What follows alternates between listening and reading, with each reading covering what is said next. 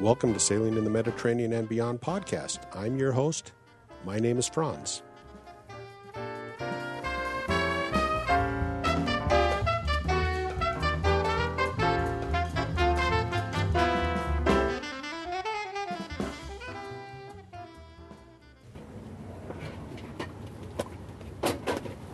Testing one, two, three. Looking good. All right. So, welcome back to Sailing in the Mediterranean and Beyond. And today we are way beyond the Mediterranean. We just finished uh, an Atlantic passage from Cape Verde, Mindelo, Cape Verde, to Grenada. took us 17 days for the passage. It was, uh, what, 2,200 nautical miles. So, we averaged a little over 5 point. I think we averaged, what did you think, John? About 5.25. 5.25 knots uh, over that 17 day period of time. So, a pretty good passage. All of it was, well, almost all of it was downwind. We did run the engine for about one day when we went through some doldrums, and we had some pretty rough weather early on in the passage. So, we had all, all sorts of weather in the passage, but it was all downwind. So the boat was always rolling back and forth and back and forth, and never on a on, never on a heel from that you would get from a broad reach, which I find more comfortable than going dead downwind. My two crew members are John Flewitt and Mike McGuire.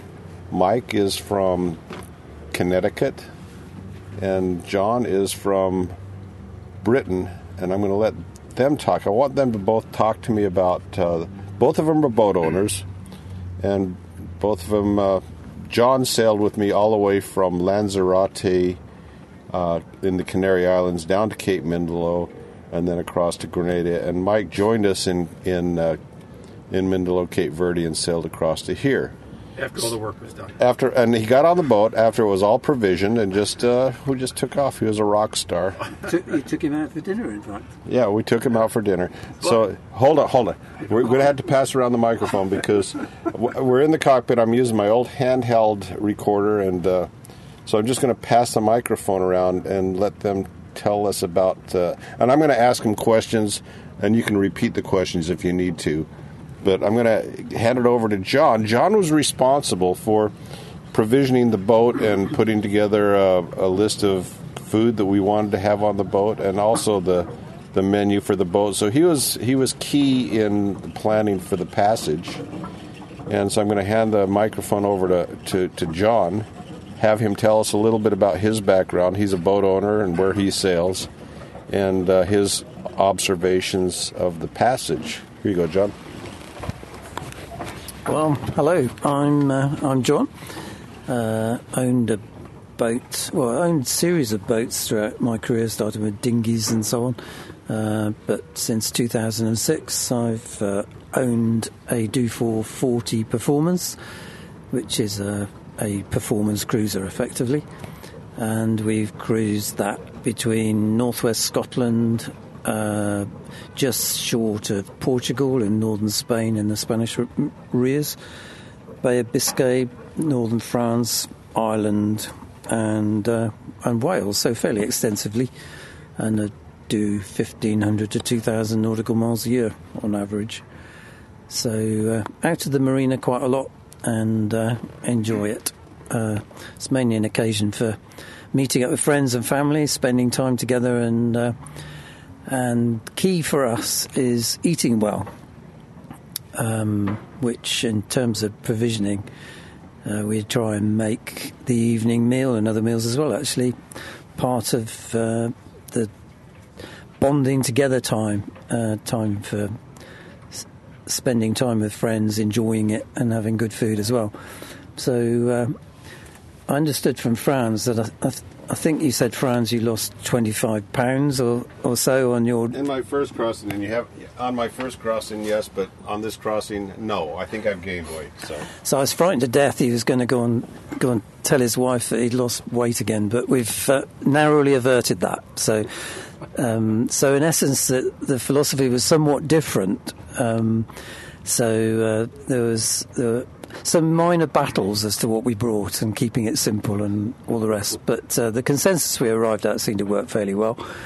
Um, how we did it? Well, key to that was having a wife who's an excellent cook and was prepared to help me um, with menus that she knew and uh, had known from her own, own experience of being on the boat were fairly easy to prepare.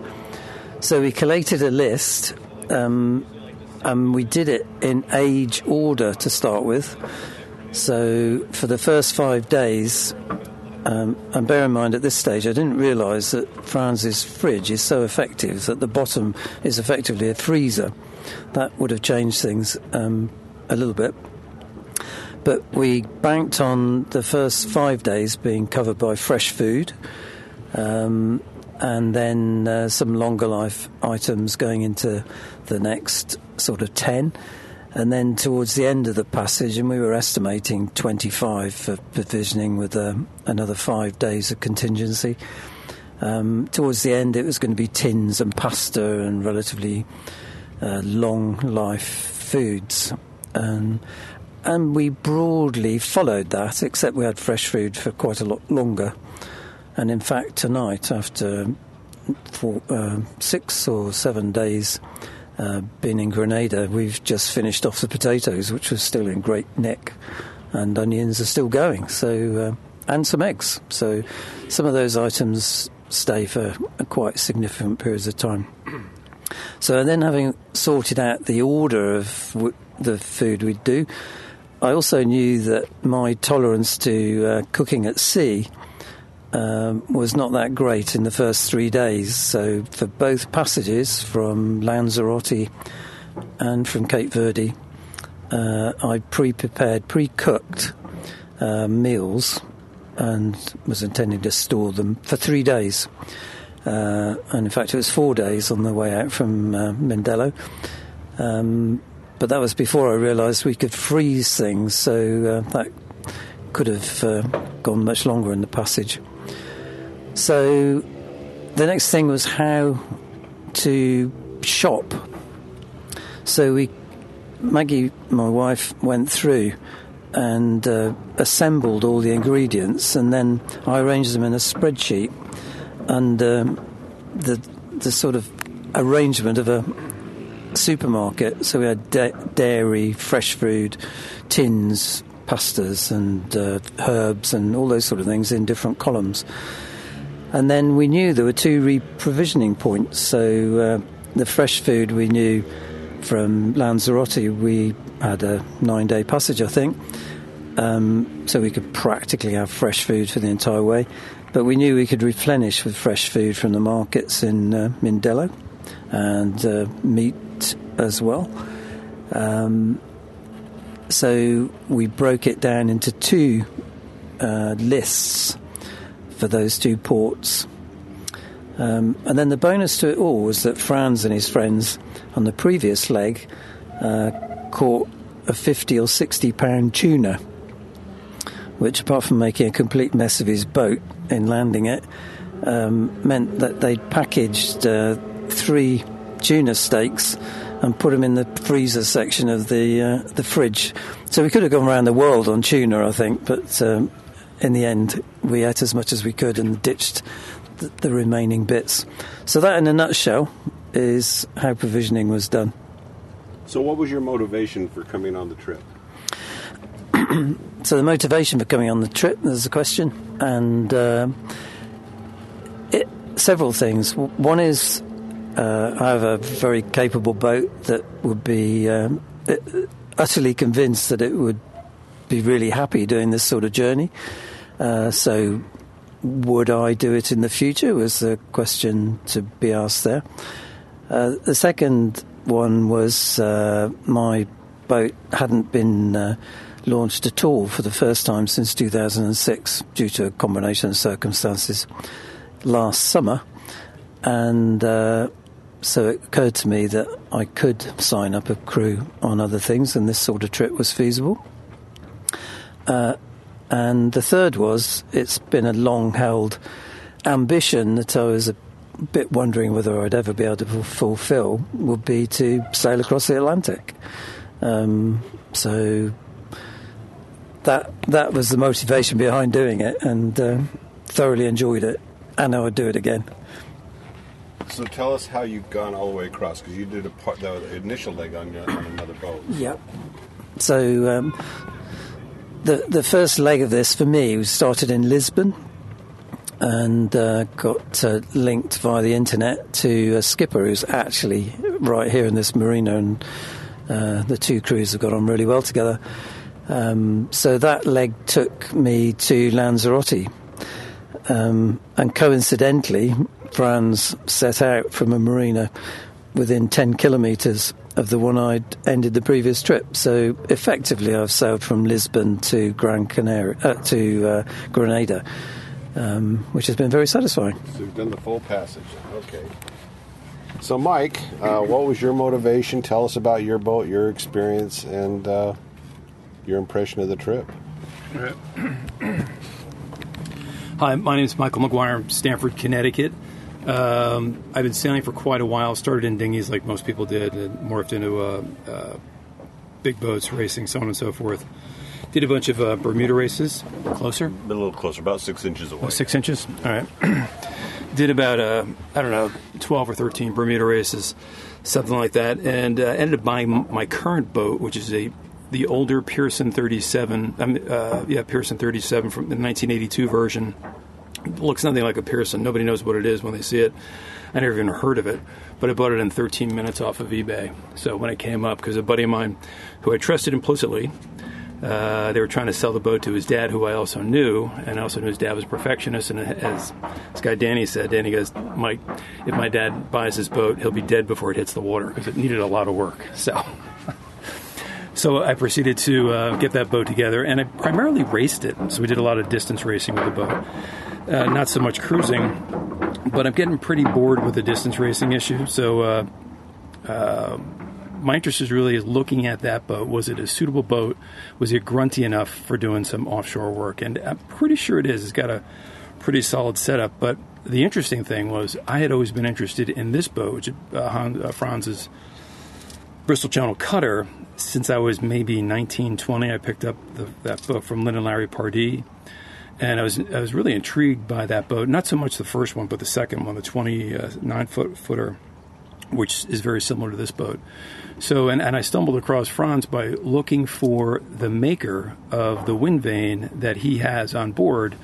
And then this video pops up of Franz measuring the wind vane in the Mediterranean or something like that clicking a long story short, clicking a few of his uh, uh, his podcasts. Then he pops like within a week or so pops up with this thing. Hey, anybody interested in doing various legs in the Atlantic? So I shot him over an, uh, an email saying, yeah, definitely interested. I'll take your longest and roughest because I kind of wanted to see what this boat was all about. Um, w- what else do you want me to uh, talk about? What was your impression of the trip? Did it meet your expectations? I guess. Yeah. Yeah, you know, you know, it's kind of interesting. It's changing from racing, where you know, every four hours you're coming up and you got to change a sail when you come up because you know the crew going off. I mean, they just don't know what they're doing, right? So they, you know, so you need to. Always trash talking with those guys. So you're changing sails and keeping on top of things. But this is a different thing. It's uh, there's no rush. You know, it's like uh, we need to reef. I mean, or maybe set more sail. Well, we'll wait till the sun comes up. You know, that kind of thing, as opposed to blasting right through it. So it it it was. I have to say this. It was the. It's harder or more technically challenging from a sailing standpoint. Leaving my harbor, which is kind of rock strewn, getting out into Long Island Sound and doing a point to point race because there's a lot more involved. This was so straightforward because we were basically at night we had was Jupiter and uh, and Mars, Venus. Venus and Jupiter right in front of us. You know, head for those two and you know the sail setups were were um, the boat. It's just a great boat. It's a fast boat. We kind of toned it back a little bit because the seas were pretty rough, and we, we didn't want to stress out the rig too much. Um, but it's a great sea boat, handled really well. Rolls any boat's going to roll in, in, those kind of conditions. Yeah. But and this boat is just so well set up for that. So, you know, I got to see what this boat was all about. But in the same type, token, I, I bought a Kindle and I'm, I'm reading. Uh, you know, I downloaded a bunch of different books, and one of them is uh, Brion Toss's book on rigging, and other other books about you know offshore boats, so on and so forth. And like John, like you know, like John's boat, my boat, I think is completely capable of doing this. Uh, the only thing to, I would have to worry about on my boat is having an exposed spade rudder. You say, well, how do you mitigate that? You can't. The best thing to do is then have a life raft. so, and there is a life raft on this boat. But uh, if you're going to hit something in the water, you're going to have some time to uh, to get in a life raft if, if that happens. If if the rudder gets jackhammered up into the hull and you got a big hole in the back of the boat, or, or a leaking hole that you can't stop. Um, but overall, I mean, the trip it, it, got a little dicey, and I won't even say dicey. It's your standard thing. You know, you go out sailing, and you're trying to go deep enough to work around a point. Well, that's what we found ourselves coming in around the bottom of Grenada, or you know, sailing deep and the sails flopping back and forth. And you know, here we are. You're back into the same old. What's the biggest issue you have to worry about in sailing? It's called land, right? You're hitting something, or there's some offline rocks and stuff like that. But uh, other than that, it was uh, it was a it wasn't an easy ride, but it wasn't a hard ride, and it was uh, and it wasn't. It seemed like 17 days stuck with the same two characters, but it wasn't like it was just easy. The whole passage was pleasant, easy, very enjoyable, because you know you're on a great platform. It's one thing if I was, you know, I would probably be a bit more nervous if I was on my boat, but uh, since you know I don't have any responsibility for this boat, so no, I'm just kidding. The um, but it, but it's such a, a well built boat, and, and, you can just tell when you get on it, and it's just uh, you know this is this is a creature for the open ocean. This boat is.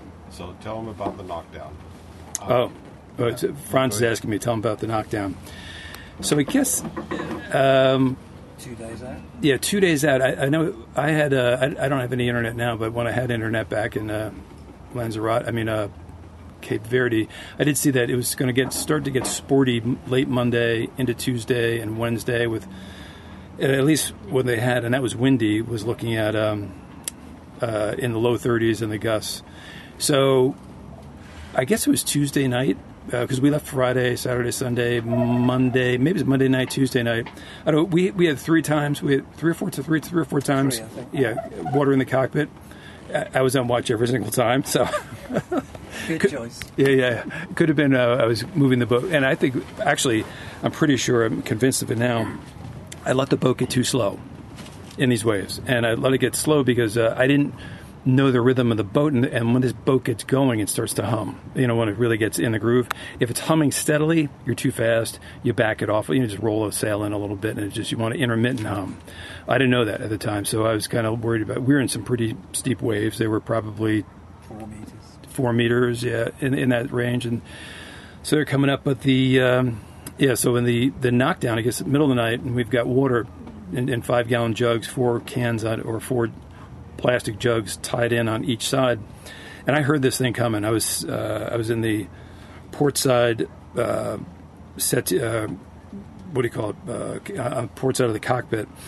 And I didn't see this thing, but I heard it coming, and it was like a freight train. And I think what it was just throughout the trip, it was really interesting. We, we kept on seeing uh, alternative swell patterns in the in the main swell, and this is one of those, and it just built up, and it came right and I mean maybe we're up a little bit high, heading a little bit too too much north of west, and this thing just clipped us, and I just remember looking over. I heard it, and I got ready for it, and then it it was like this exploding white flower into the cockpit.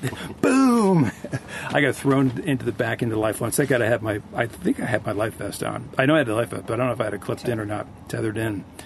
Um, and I guess John got pinned. He was in his berth. He got pinned in his berth. It was a, the quarter berth by a bunch of He'll heel tuster in that one, by a bunch of toolboxes which fell on top of him. Um, so the first thing I did is when I popped up, you know, uh, gather my wits about myself. My first thought was, we got a long way to go. How's the water? And I looked over on both sides. I have a, my, my, my light looked my light on. Looked on both sides. On both sides, all four ju- jugs of water were overboard, hanging on by the lines as we're like clipping along at a, at a pretty good clip. So, um, eh, so I went forward and pulled those out, and I'm going like, you know, like, the hell are these guys? you know, like uh, banging on and stuff. Like, I didn't realize John was pinned in and, and Franz was like trying to get him unpinned and stuff like that.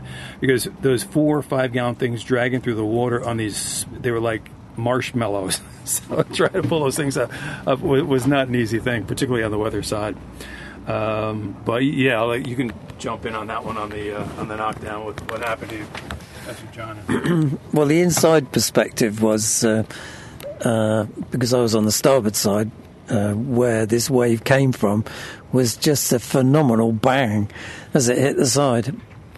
Um, and then this plaintive cry from the cockpit, which you've just heard the originator of describing it.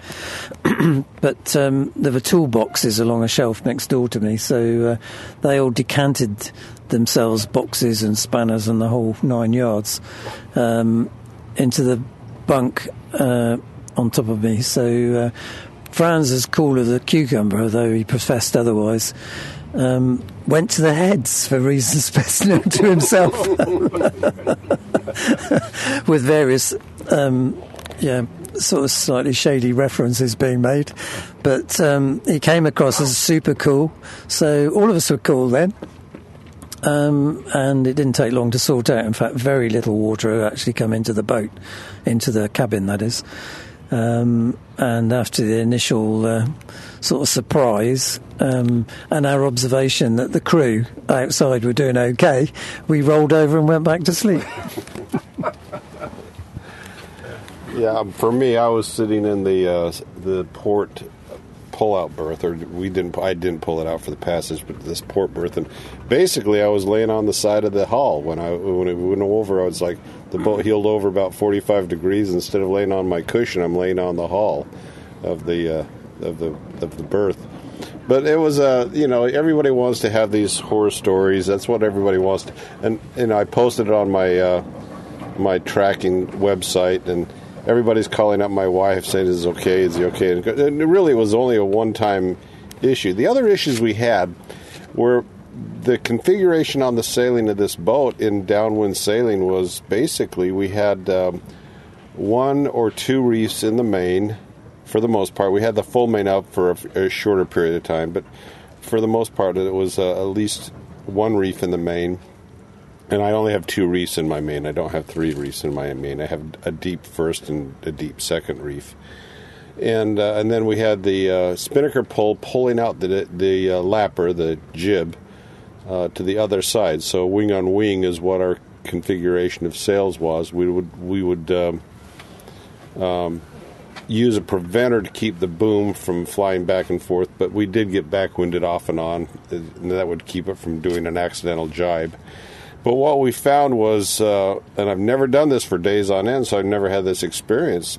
But we, the jaws of the spinnaker pole started wearing through the uh, through the jib sheets, and we broke what twice or twice we, tw- we twice we broke jib sheets. Fortunately, I'd already had new jib sheets ready to go. Uh, the previous jib sheets had lasted since I launched the boat uh, in 1990. So, I mean, they were in great shape, but that was the first set of jib sheets that went through. And we could have end for ended that and uh, been fine, but we just said, well, let's just put up the new jib sheets. And then I was surprised when we were really careful on the second set of jib sheets that uh, it still wore through. But again, I don't know that I really need to worry about this because I don't think in my future I'm going to be having my spinnaker pole up for days and days and days on end. But literally, the spinnaker pole was up pretty much the entire passage, Yeah. all the way across. I did buy another sail to be able to go wing on wing, and I decided not to use it. I liked using the main instead of uh, the two head sails, and I think the boat handled better. I think it cut down a little bit of the roll by having the main up as opposed to two head sails. Uh, but since I didn't do two head sails, I don't know for sure. But do you want to have a comment on that, John? Do you have anything to say on that? Yeah, I'd support support what Franz is Turn it around. Yeah, there's a button. microphone problems. Uh, saying, uh, I'm sure using the main gave a lot more stability than having all the drive at the front, but the main was really a steadying sail, and the, the uh, jib was the main driver. So most of the time the jib was fully out, and uh, but an easy matter to wind in quite quickly to reduce speed when we de- declared it necessary.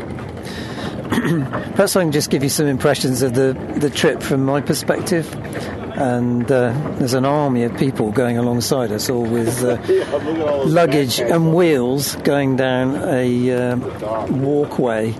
So, uh, and there must be 30 or 40 people. Um, yeah, for, for me, one of the well, easily the best thing was uh, the crew. Um, we were all quite different, brought very different things to the party, uh, but melded together really well.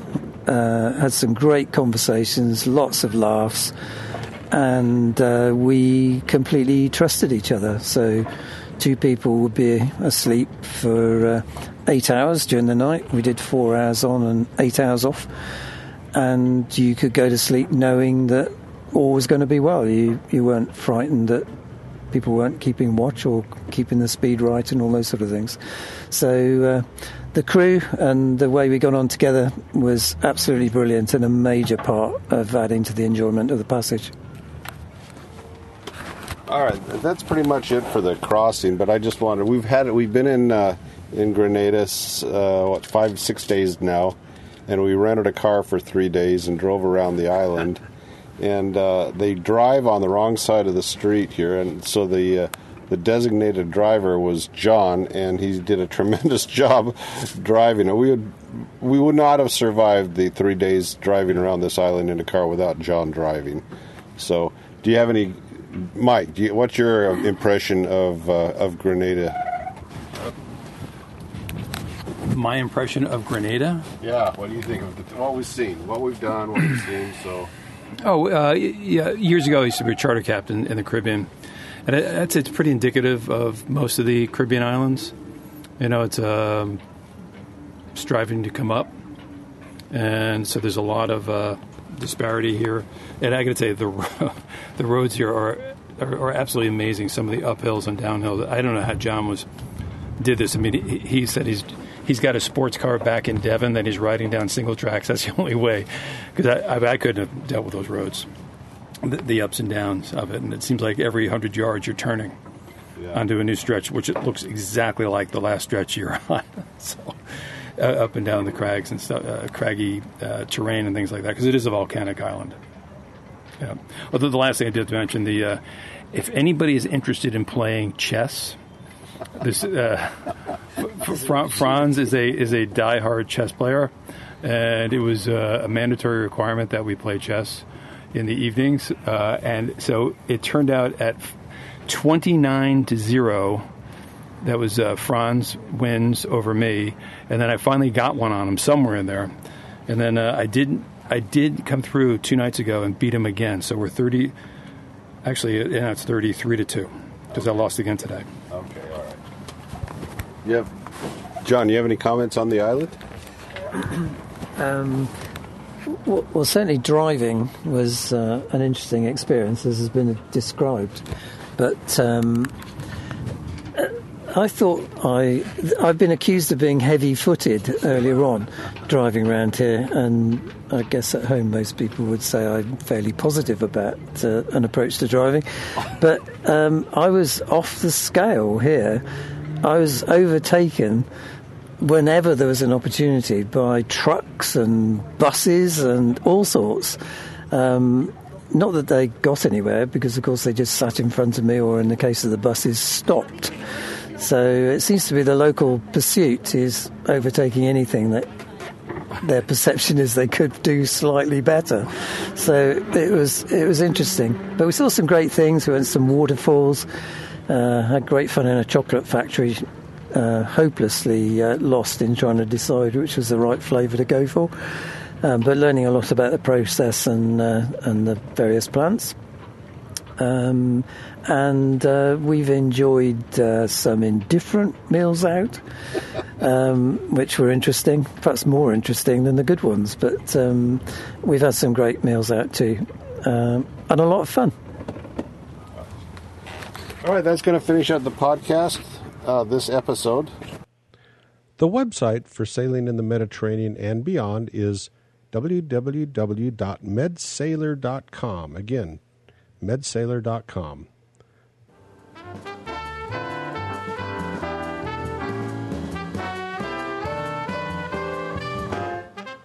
Life is short. In the end, all that really matters is the memories you make. So make a few. Go sailing.